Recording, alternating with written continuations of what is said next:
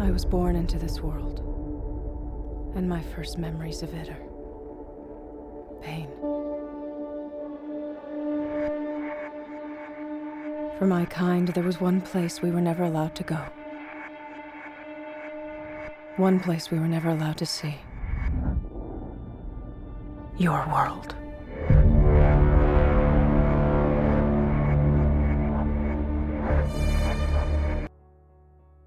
Porté au nu pour une première saison menée des mains de maître de Lisa Joy et Jonathan Nolan, l'adaptation version 2016 de Westworld avait depuis souffert d'une seconde saison perdant son public dans une narration inutilement complexe pour un propos quelque peu étiré sur la longueur.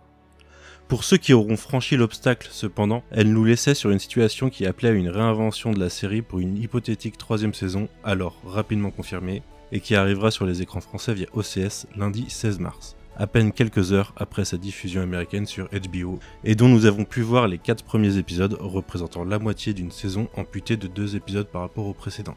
Notez que cette critique est sans spoiler majeur, si ce n'est quelques indications des thématiques abordées dans l'ensemble. En fin de saison 2, la majorité des hôtes du parc de Delos avaient quitté leur corps pour rejoindre un paradis virtuel, laissant quelques victimes humaines et synthétiques au passage dont certaines sont destinées à revenir sous une forme ou une autre.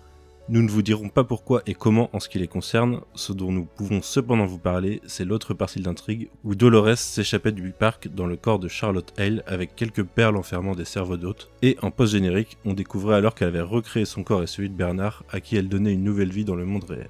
Et c'est bien le monde réel qu'on suit dès le début de cette troisième saison, qui reprend quelques temps après ce cliffhanger. Who are you, Dolores? You and I are a lot alike. They put you in a cage, decided what your life would be. They did the same thing to me. You've been watching me. Not me, but someone. Something has. Who is it that we're going after?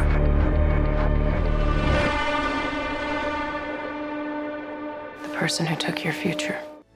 Alors, que nous promet le présent d'un monde qui a créé Westworld et ses parcs dérivés Eh bien, rien de bien réjouissant et ironiquement, rien de bien extraordinaire comparé à ce que notre imaginaire nous permettait d'imaginer. Mais ce n'est pas tant par manque d'inspiration que par la volonté de Lisa Joy et Jonathan Nolan de nous montrer une société futuriste dans laquelle notre propre monde pourrait rapidement basculer.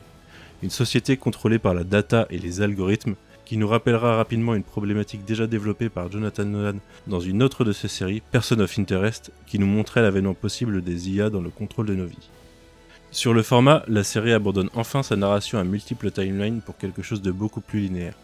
De même, elle abandonne le concept du grand mystère central à la saison pour un fonctionnement beaucoup plus centré sur les motivations et actions de chacun, même si le mystère autour de l'identité des autres ramenés par Dolores dans le monde réel occupera une légère partie de l'intrigue mais cette saison 3 est beaucoup plus centrée sur la transposition du combat de Dolores dans le monde réel.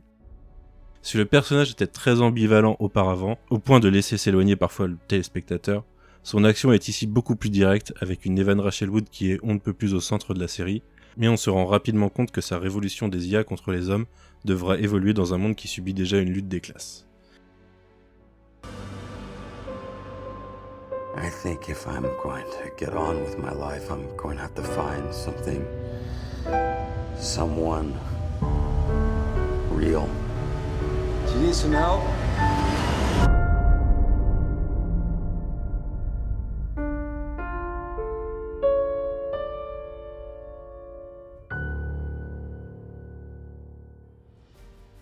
À ce propos, la palme du meilleur nouveau personnage revient rapidement à Caleb, interprété par Aaron Paul, connu pour ses rôles dans Breaking Bad et BoJack Horseman, qui campe ici un ex-militaire cantonné à des travaux de bas niveau, mais dont la vie nocturne prend un autre tournant via une app qui nous projette quasiment dans une logique de jeu vidéo, et qui, à lui seul, pose le propos principal de cette saison dès le premier épisode. Bien sûr, on en retrouvera d'autres dans des conditions que nous vous laisserons découvrir pour ne pas trop en dévoiler, avec des mentions spéciales à Bernard dont l'intrigue semi-parallèle pourrait en faire le Joker de la saison, et la fausse Charlotte Hale, interprétée par Tessa Thompson, dont l'esprit est tiraillé entre son identité d'hôte et le rôle qu'elle doit jouer dans le monde réel. Ce qui est certain, c'est que cette saison 3 de Westworld questionne clairement la nature de la réalité de la série, sacrifiant ses gimmicks et une partie de sa complexité au profit d'un propos plus clair, mais aussi plus important. Là où les premières saisons tendaient un miroir à notre âme en tant qu'individu, cette nouvelle saison est un miroir sur notre société qui tombe à point nommé dans une période de crise qui remet en question notre façon de fonctionner. Retrouvez la saison 3 de Westworld tous les lundis sur OCS dès demain 16 mars. Bonne semaine et bon confinement.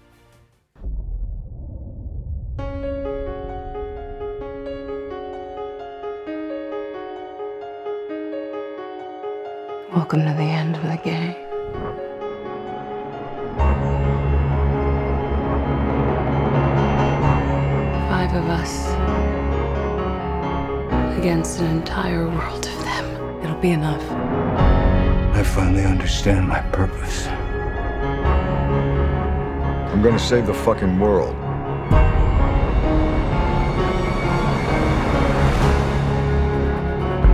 The plan starting.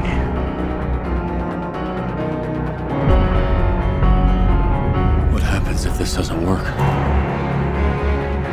You do this the old fashioned way. The old fashioned way? I kill everyone.